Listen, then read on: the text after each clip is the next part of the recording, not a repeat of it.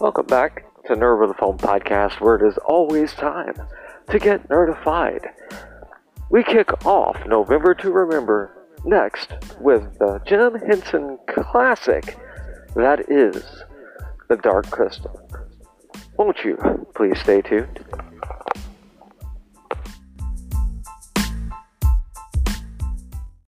Hi, welcome back to Nerd with a Phone podcast, where it is indeed always time to get nerdified.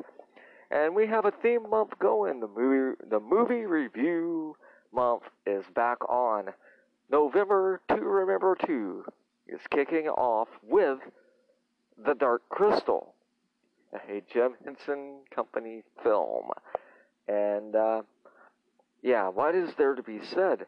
Now, I want to clarify here that this is the movie The Dark Crystal and not the Netflix original series Age of Resistance.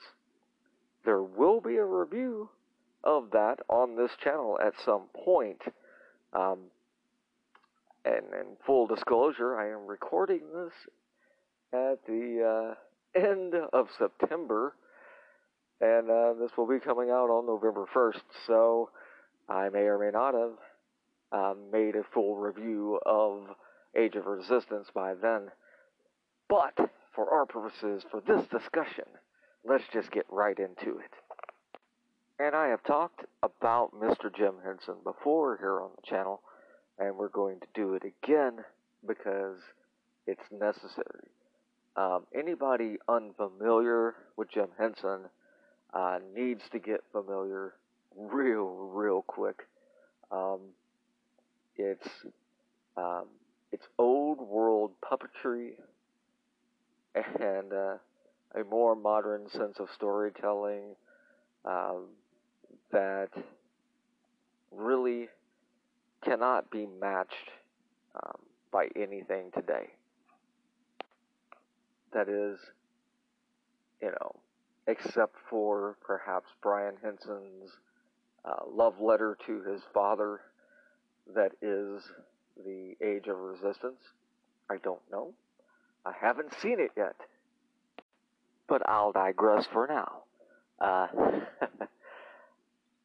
the Dark Crystal, the movie, is an excellent, excellent piece of film work, uh, miniature work, uh, some of the best voice acting that was ever done by Mr. Jim Henson in playing the lead character Finn. And uh, yeah, just everything about this movie is uh, is great in a nostalgia uh, kind of way. In the Dark Crystal, and obviously spoilers ahead, um, but in the movie The Dark Crystal, the world itself is alive. Alright? The world itself is alive. The characters feel alive. And everything. And um, the one knock, and I even thought this at the time as a kid, you know, the the one knock on the movie would be its pacing. And yes, I get it. Me talking about this is a bit of pot calling the kettle black. If you don't get that reference, look it up on Urban Dictionary. Pot calling the kettle black. Anyway, the movie's runtime is around an hour and 40 minutes. Um, and at times um, can feel longer. Um, like if you're in the world and everything, it, it, it, it's an old world storytelling device um, to get you into the world, you know. But um, it suffers from a similar situation to uh, what the original Star Wars did and and that like you just kind of dropped into the middle of this world and expected to figure it out as you go by watching visual cues and everything. The movie doesn't hold your hand and explain everything at once. You have to pay attention. You have to pay attention and you have to notice the details to get the full story.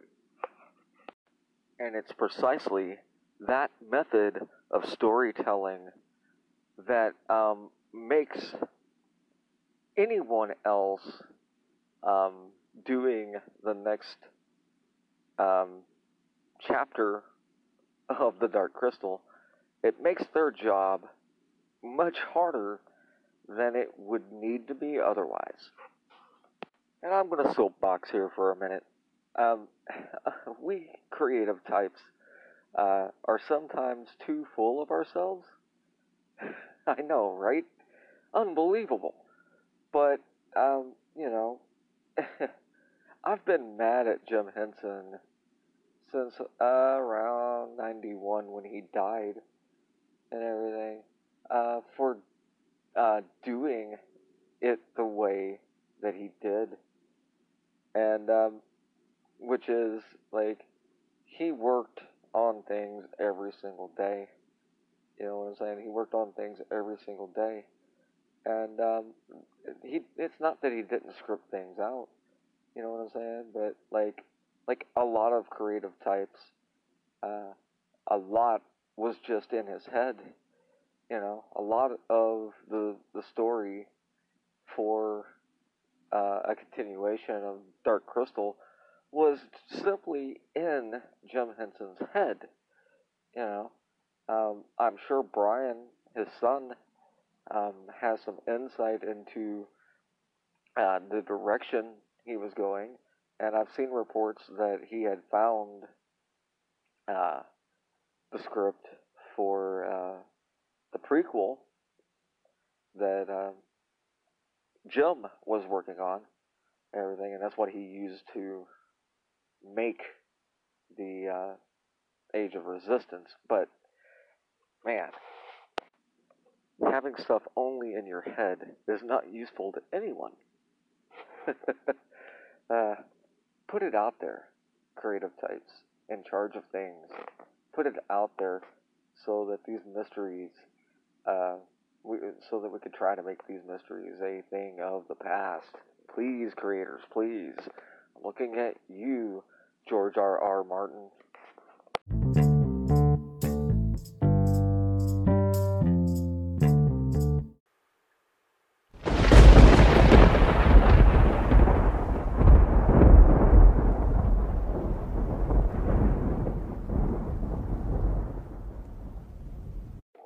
Anyway, I gotta focus back here. we're supposed to be talking about the dark freaking crystal.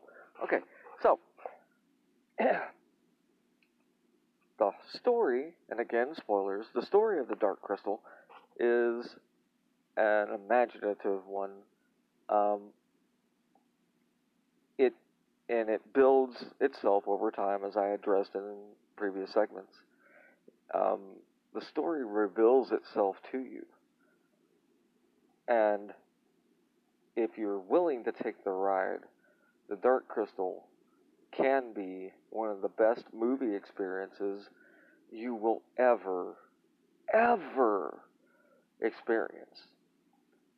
But time has taken its toll on um, the quality of um, how things look. You know, um, now for optimum viewing my personal recommendation, because uh, I watched it on Netflix and everything, and I remember I was, was of the era. If there, there's two preferred methods of watching the original Dark Crystal, if you want to have the experience as it was intended. Number one, and the absolute best, is find yourself somewhere a theater that shows old movies and beg them to put the Dark Crystal up for a food drive, uh, charity drive of some kind. Um, the Henson Corporation is pretty good at letting those things happen. So, you know what I'm saying? If you can watch it on a actual movie screen, all right, is the best possible solution. Okay? But number two would be to find a VHS copy and a CRTV and a and a VCR and watch it that way. Because um, because of uh, the difference in technology and everything at the time when you watched the Dark Crystal originally, either in movie theater or on a CRT TV, everything, the characters felt real. You know what I'm saying? They felt real. The world felt real, and everything, and that's because of the tactile nature of everything. And um, it doesn't really come through in the HD remasters. Everything uh, feels two dimensional and flat, and I understand that film is a two dimensional medium. Okay, I, I, I, get that. But um, I, I really do feel that at times it is best um, to experience whatever art you're experiencing as close to the way that the artist who made it, as close as possible to the way they intended it to be consumed, you should view it. That way you get what what it is, right? And I mean, why not do it that way? Because life, if nothing else, life is experiences.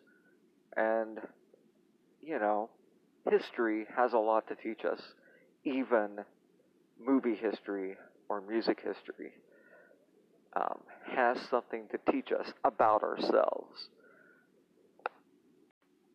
And so we are going to wrap up this review, the kickoff of November to Remember, with my rating for Jim Henson and Frank Oz masterpiece that is The Dark Crystal. Um, so my rating would be, uh, we're gonna call it five Boba Fett's out of a possible eight. Alright? When I was younger, it would have been an 8 out of 8. But I, the film holds up well. I'm just not sure that this generation will get it, and that's where it loses points. Alright, I'm Charles Haig, a nerd with a phone. You have listened to a Nerd with a Phone podcast on Anchor.fm. And if you would, if you've enjoyed it, if you've enjoyed this episode, go ahead and share it everywhere. Share it with your cat, your dog, your friends, your family, and hit that support button located in every player where this is published. All right. More November to Remember will be coming soon. And good night.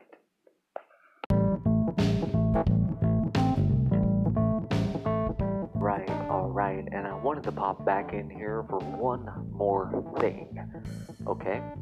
And basically, I just wanted to encourage everybody to uh, go ahead and uh, check out, if you haven't already, the October, the spectacular October 2 that just happened as well. Alright, should be the last few episodes in the queue. If you have subscribed to Nerd Phone podcast or followed us, it should be right there.